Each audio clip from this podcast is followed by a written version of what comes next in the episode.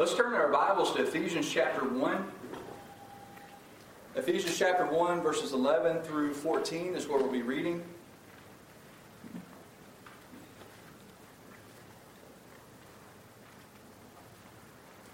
Moving right along through Ephesians chapter 1 and I'm going to look at some great truths tonight. As we read in Ephesians 1, uh, let's start reading in verse 11. It says, In whom also we have obtained an inheritance, being predestinated according to the purpose of Him who worketh all things after the counsel of His own will.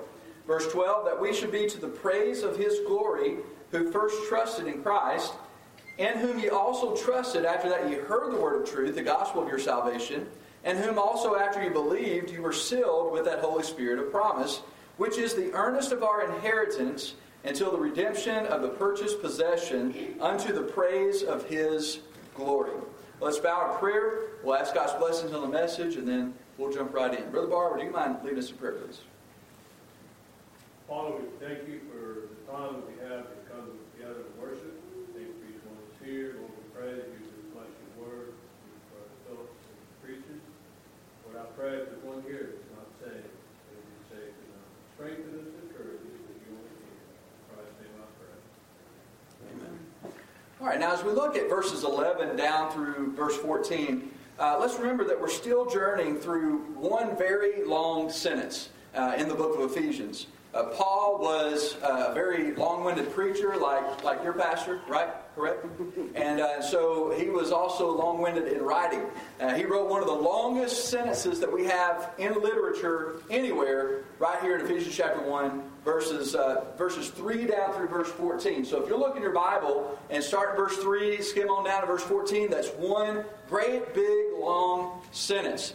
Now, here's the thing about a sentence. Well, I'm not going to give an English lesson, but a sentence is one thought. It's, it's trying to convey a thought to someone. If you want to convey several thoughts to someone, you use several sentences. Uh, but that's what a sentence is supposed to do. So it's a streamline of thought and that's exactly what we find. Even though there's a whole bunch of words in it, we find this, this one basic principle thought that's being explained uh, throughout this very, very long Greek sentence uh, in Ephesians chapter 1, verses 3 through 14. So we've been breaking that up into different sections, and we're, we're going to section out verses 11 through 14 tonight.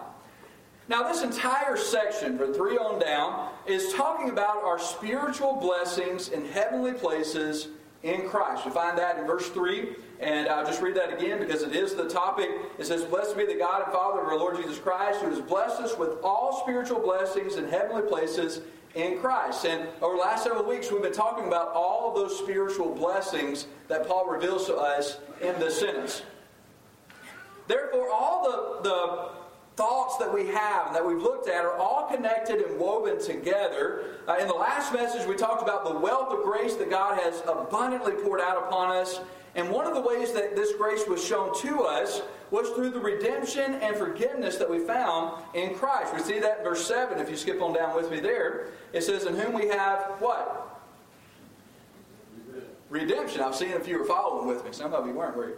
Uh, we have redemption uh, through his blood, the forgiveness of sins, according to the riches of his grace. And so we see that part, part of that, that blessing that we have through His grace is redemption and forgiveness. Another demonstration of God's grace was seen in the revealing of this great mystery to us. And that's what we saw in verses 9 and 10. It says in verse 9, having made known unto us the mystery of his will, according to the good pleasure which he has purposed in himself. Now, what is that mystery? The mystery is this that in the dispensation of the fullness of times, he might gather together in one things, uh, in one, in one, sorry, all things in Christ, both which are in heaven and which are on earth, even in him. And so in this message, we're going to see yet another gift of grace as we discuss a little bit further uh, concerning the inheritance that we have in Christ. That's the next thing that we see poured out upon us, and another demonstration of God's great grace that He's given to us is the inheritance that we have in Christ. Now, I want us to finish this paragraph up uh, with three thoughts from our text today. And we're going to start out with uh, the fact that we have a portion. We have a portion as we read in verse 11. Now, if you look at verse 11 with me, it says, In whom we have also obtained an inheritance. The phrase, we have attained an inheritance, y'all see that? Y'all see that phrase? All of those words, one, two, three, four, five, all five of those words in our English language actually all come from one Greek word. Now, I'm not going to say what that Greek word is, but I will tell you that what it means is to obtain something by lot or by assignment. It means to obtain a portion or to receive a share. Now, the word portion that, that we're aware of in the South is when we sit down at the table, right? And you get a portion, and I think naturally of mashed potatoes right? And so Nikki, a lot of times, we'll all hand our plate over, and she'll scoop out some mashed potatoes, and she'll give us a portion. And because she loves me so much, she gives me a double portion, right? Uh, I, I, get a double portion of, of the potatoes. But that's what an inheritance is. That's what this word means. Is that it is a, a portion that has been given to us, and it also means to receive something by casting lots. And, and the lot, I'm not going to get it too far into the lots, but the lot thing is kind of a lot like flipping a coin. But with the casting of lots, you would, you would flip the coin in faith that whatever the result was, it, that that was the will of God. And so if you think back to the Old Testament, and you think about uh, the different tribes of Israel, and when they took the land of Israel, it says that they all gained their inheritance by lot. Moses would cast lots, he would flip the coin, and, uh, and whatever the, the coin landed on, that's the portion that they would receive. And the portion of land that they received, that portion that they got, was called their inheritance. And so this is what they would have in their family. They would pass that down through their family uh, from generation to generation to generation. Now, what's interesting is, is that that portion that they received was not only true for the tribe itself. For instance, the tribe of Judah had a large piece of land in the southern part of Israel. And so the, the whole tribe of Judah, that all belonged to Judah. It's like saying that all this land belongs to Florida. But then what they would do is they would divide that huge piece of land up. They would divide it into smaller pieces uh, that would go to individual families. And so those families, uh, not only did the, did the tribe receive a part of this land, not only did the whole tribe receive a portion, but then each individual family also received a portion of that land. And that was their inheritance.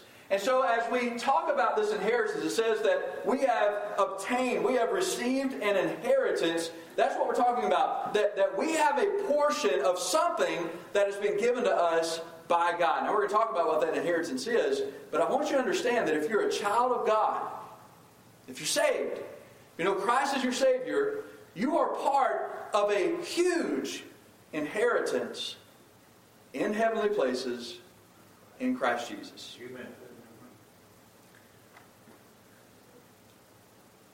Now, as we look at this verse, it says, in verse 11, it says, In whom also we have obtained an inheritance. I want to talk about that phrase just for a little bit because I know we've got some Bible nerds in our in our crowd today that are going to study this out, and they're coming to me with questions. And uh, so I'm just going to go ahead and answer right now. I didn't mean to look at Randall when I said Bible nerd, but we, we do have some, okay? And uh, and so if you'll notice, some some translations will word this as instead of that we have received an inheritance, it says that we were chosen as God's inheritance. So instead of us getting an inheritance ourselves, it says that instead that we have become the inheritance of God. All right, so some will word it like this. Our says, our translation says that we have been given an inheritance. That this is something that we have received from God. And, and, uh, and so the studious and inquisitive minds are going to ask uh, this right away. That They're going to say, you know, which one is it? Is it is it this or is it that? And to that I'm going to say yes. Both are right. Now, I'm not talking about which translation is right, I'm talking about the truth is right. Because many times in the Word of God, there's, there's many, many times where it calls the people of God, it calls them His inheritance. That if we're a child of God, if, we're, if we are God's people, that we are God's inheritance. That's just a beautiful way of, of saying that we belong to Him. But then on the same on the same side, to me, this text still seems to be pointing towards an inheritance that we are obtaining in Christ. So this is something that we are receiving in Christ Jesus. And let me say why I believe that. If you skip on down with me in verse 14, which is all part of the same sentence, right? So it's all linking together.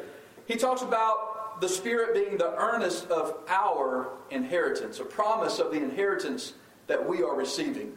And so I, I believe this is talking about uh, a great portion of, of an inheritance that we have in Jesus Christ. Now, an entire series could be dedicated to the inheritance that we have in Christ. But the important thing for us to grasp right now is that as God's children, we have a direct link to the spiritual wealth of the Father. And that's, that's a great promise for us to have. Because there are going to be times when we become weary and we feel very impoverished. We feel like we can't, like there's no hope. We don't know what's going to happen. We don't know what we're going to do. We don't know where it's going to come from. We're not really sure what's happening. But in those times, we can go back to these verses and we can remember that regardless of what's going on on the outside, regardless of what's going on right here, face to face, we know that spiritually there's some wonderful things working in our behalf. There's some wonderful things going on. And we are part of a wonderful heritage and inheritance in Jesus Christ. Listen, I may be poor in the bank account, but I am wealthy in heavenly places, in spiritual places. And guess what? Because I'm wealthy in spiritual places, when I have need in physical places, God is able to meet that need when I need it. Yes, we've got, he, has got great wealth in spiritual places, but he also owns the cattle on a thousand hills. and so he, he's got access to what we need physically as well. It doesn't mean we're going to be wealthy physically, but it means that when I have need, I know who I can go to, and I know who's going to provide.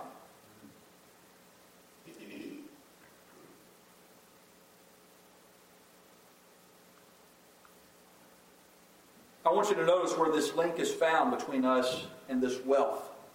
If you look at verse 11, it says, In whom we have obtained an inheritance. So, where does this inheritance exist? where, where is this link that we have between us and this great inheritance? If you'll notice, the first two words says, In whom, or we can change that to, In Him. Our inheritance is found in Christ. So, that's who we need to be running to in those times of desperation.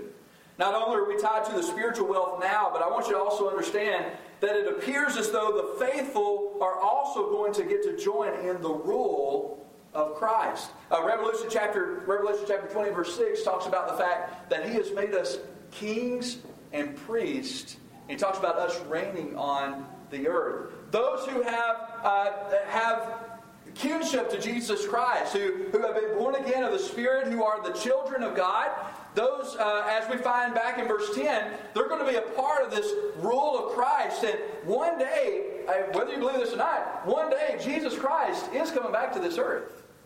And he is going to reign. The Bible says he's going to reign the nations. He's going to rule over the nations with a rod of iron. And that verse that we just talked about means that those who are faithful in Jesus Christ, those who have suffered with him and, are a part of this inheritance, that in that reign of Christ, they are going to have leadership and, and they're going to have positions of, of great authority in the kingdom of Jesus Christ. And so this is another great promise that even though we have some access to this wealth right now, and even though it may seem theoretic now, that one day it's going to be very tangible, and, uh, and one day we're going to get to experience the uh, what it means to be a joint heir with Christ Jesus. Now, not only do we have a portion, I want us to also see that we have a purpose as we continue reading through 11 on down to verse 13. Now, as people have been redeemed, forgiven, and made joint heirs with God, we find again the thread of purpose in our text. If you look at verse 11, it says, In whom we've also obtained an inheritance. Look at the next part here. Being predestinated, there's that horrible word again, right? Being predestinated according to the purpose of Him who worketh all things after the counsel of His own will. What I want you to understand as we as we go through Ephesians, that word predestinated is not a horrible word. It's actually a very wonderful word when we understand what exactly it's talking about. And so I, I want to kind of recap on that just very briefly. The word predestinate means to determine or to appoint something beforehand. Now, again, the problem is not in what the word means, the problem is what it applies to. And so we must, again, allow the Bible to define what has been predetermined. What has God beforehand decided is going to happen? And, uh, and we see in this particular verse that it's not talking about salvation, but it's talking about the purpose that God has for those who are saved. And so it's not that we've been predestinated to be saved, but that as saved people, He's already predestined or predetermined that we are going to become something in Christ. That we're going to be something for Him. And that's what we see as we read through this verse. We're predestinated based upon what? Well, in verse 11 it says that we've been predestinated based upon His purpose. God's got a purpose that He wants us to fulfill and to complete. Not only that, but we see why he has done this in verse 12. Why have we been predestinated, or what have we been predestinated to? Verse 12, that we should be to the praise of his glory who first trusted Christ. We have been predestinated to give honor and glory to God through our lives, and through his working in our lives. In Romans chapter 8, we find that God had determined beforehand that believers would be conformed to Christ likeness. It says predestinated uh, to be conformed to the image of his son. talking about spiritual maturity. Now, while the inheritance and predestination are true, there's yet another factor that we must consider as we look at these verses.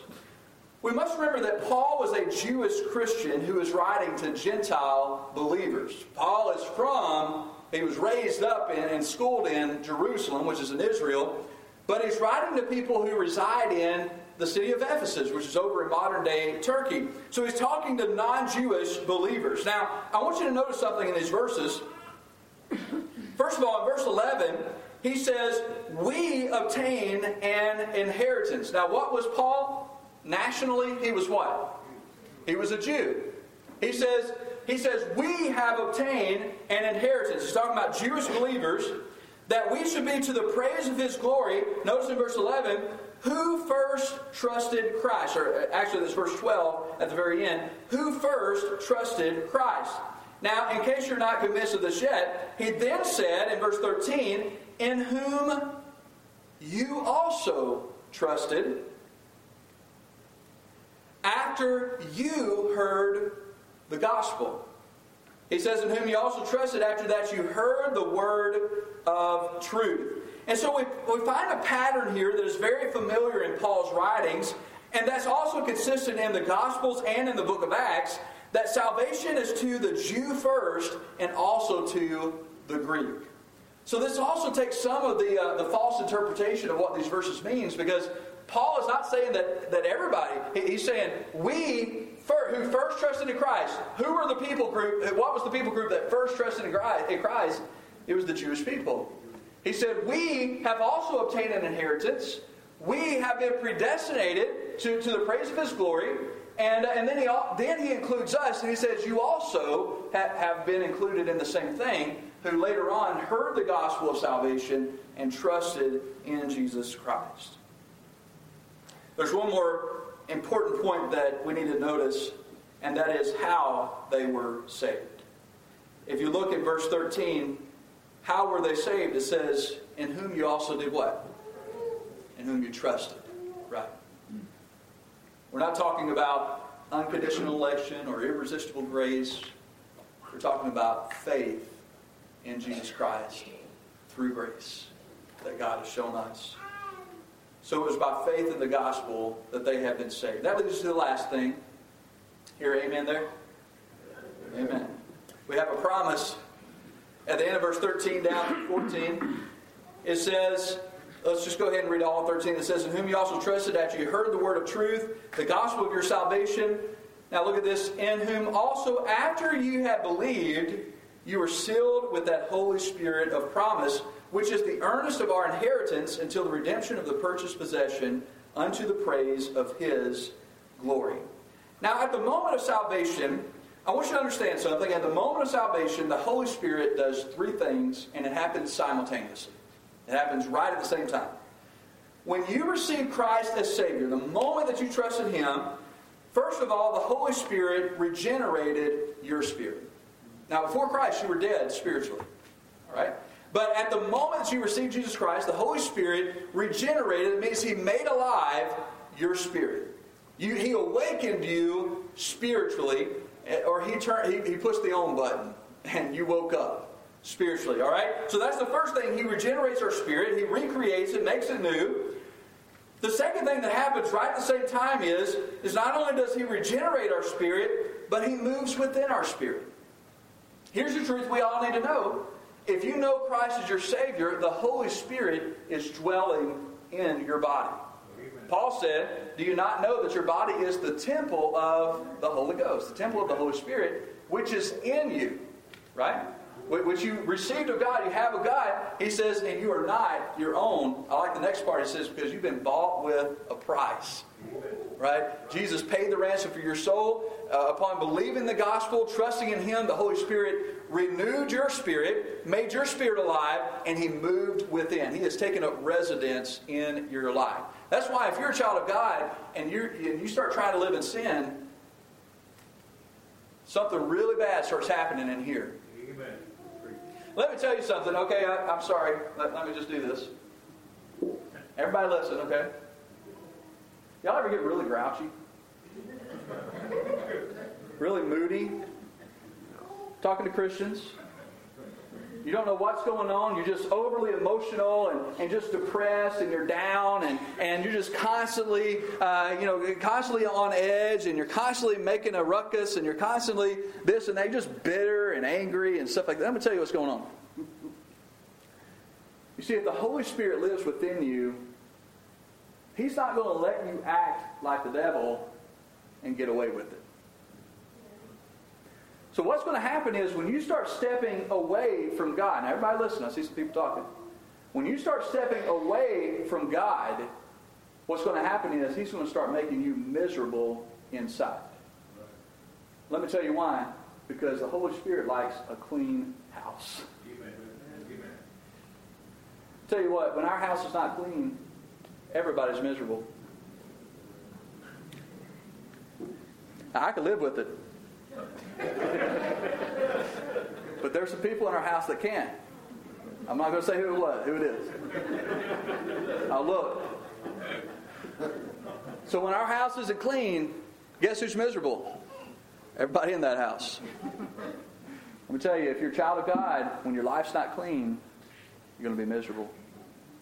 And you'll make everybody else miserable around you until you get your heart right with God. Why? Because the Holy Spirit is inside screaming that this needs to be made right.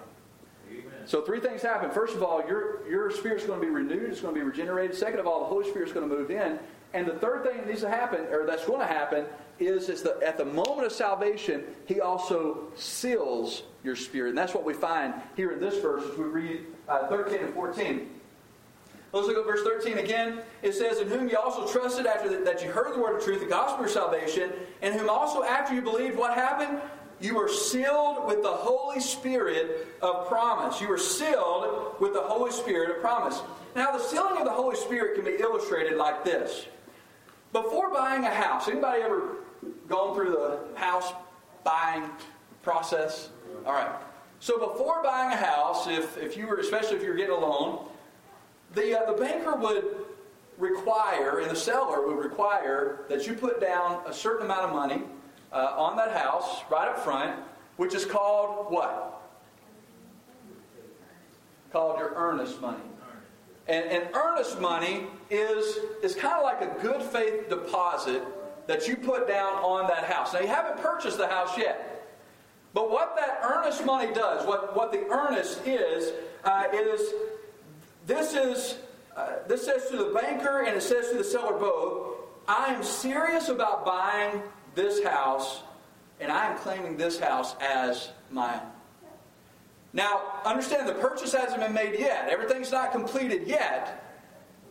but it might as well be because in your mind and in your attentions and, and what you're planning, this is your house and you have full uh, intentions of completely uh, finishing the purchase of this piece of property or of this house.